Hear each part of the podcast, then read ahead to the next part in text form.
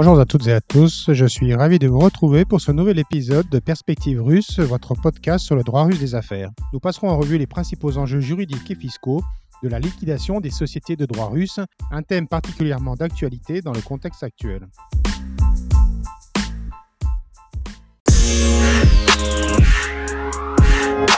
De façon générale, la procédure de liquidation des sociétés de droit russe est très formaliste. Elle suppose l'accomplissement de nombreuses tâches successives qui comprennent notamment l'adoption d'une résolution de l'actionnaire, la publication d'un avis de liquidation, l'identification et le paiement des créanciers,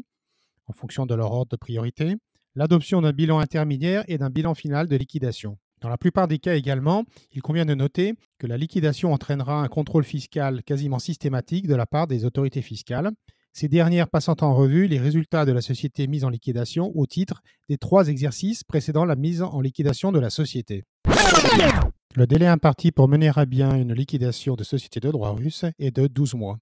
Ce délai peut être prolongé pour une durée supplémentaire de 6 mois en cas de décision judiciaire. Notons également que si la procédure de liquidation n'a pas été accomplie dans un délai de 12 mois, et sauf obtention d'une décision judiciaire prolongeant ce délai, la société sera obligée d'attendre 6 mois supplémentaires avant de pouvoir réinitialiser une procédure de liquidation.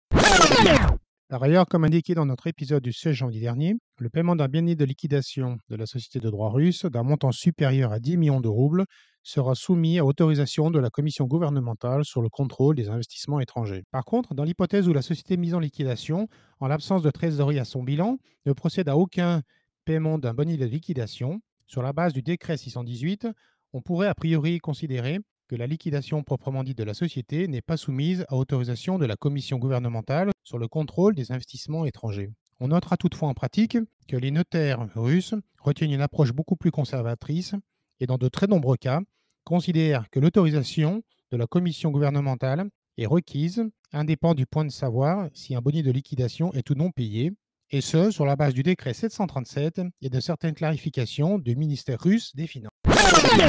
En pratique, donc, la procédure de liquidation, y compris sa phase préparatoire, peut durer entre 12 et 18 mois sans prendre en compte l'obtention de l'autorisation de la commission gouvernementale sur le contrôle des investissements étrangers, le cas échéant. Il est donc essentiel de bien anticiper les problématiques juridico-fiscales qui s'opposent tout au long de la procédure afin de terminer la liquidation le délai imparti. Nous passerons donc en revue les principaux enjeux et les principaux points d'attention qu'il faudra prendre en compte afin d'accélérer et d'optimiser au maximum la procédure de liquidation. S'agissant de la trésorerie de l'entreprise, deux scénarios sont envisageables. Tout d'abord, l'entreprise, qui disposait de trésorerie à son bilan, peut souhaiter rapatrier le maximum de trésorerie, soit par le biais de distribution de dividendes ou autres revenus passifs, je pense notamment à des intérêts de prêt ou à des redevances de droits de propriété intellectuelle. Comme indiqué lors de précédents épisodes, le rapatriement des revenus passifs est devenu aujourd'hui extrêmement difficile compte tenu des sanctions introduites par la Russie qui soumet tous ces flux à autorisation de la Commission gouvernementale sur le contrôle des investissements étrangers. Inversement, et dans l'hypothèse où la trésorerie serait insuffisante au bilan de la société mise en liquidation, il pourrait être nécessaire d'injecter des fonds afin de pouvoir faire face aux dépenses courantes et aux besoins financiers pour payer les créanciers, les indemnités commerciales et les coûts de la liquidation. Je pense notamment au licenciement du personnel et au versement des indemnités correspondantes. Ainsi, afin de pouvoir déterminer le montant de la trésorerie qui pourra, le cas échéant, être rapatrié, ou bien inversement, le montant qui devra être injecté dans l'entreprise pour faire face à ses dettes, il nous apparaît essentiel, d'une part, de procéder à une réorganisation des actifs et des passifs au bilan de l'entreprise, et d'autre part, de procéder à un audit de préliquidation de cette dernière afin d'identifier les risques fiscaux latents, l'existence de dettes fiscales potentielles, qui devront également être payées par l'entreprise avant la clôture de la procédure de liquidation. Ce point est essentiel dans la mesure où si l'entreprise n'est pas en mesure de faire face à ses dettes et à ses créanciers, elle risque d'être mise en banqueroute et dans ce cas, la responsabilité des dirigeants et des actionnaires pourront être engagées. Au final, la procédure de liquidation, y compris sa phase préparatoire, pourra durer entre 12 et 18 mois. Il est donc essentiel, compte tenu des risques juridiques et fiscaux évoqués précédemment, je pense notamment au risque de responsabilité des dirigeants et des actionnaires, mais aussi au risque de contrôle fiscal, de bien anticiper toutes ces problématiques et, dans la mesure du possible,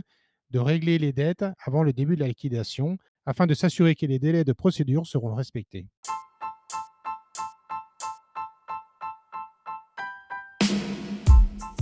Ce nouveau podcast de Perspective Russe est désormais terminé. J'espère qu'il vous aura intéressé et je vous remercie d'être de plus en plus nombreux à nous suivre et vous donne rendez-vous le prochain. À très vite.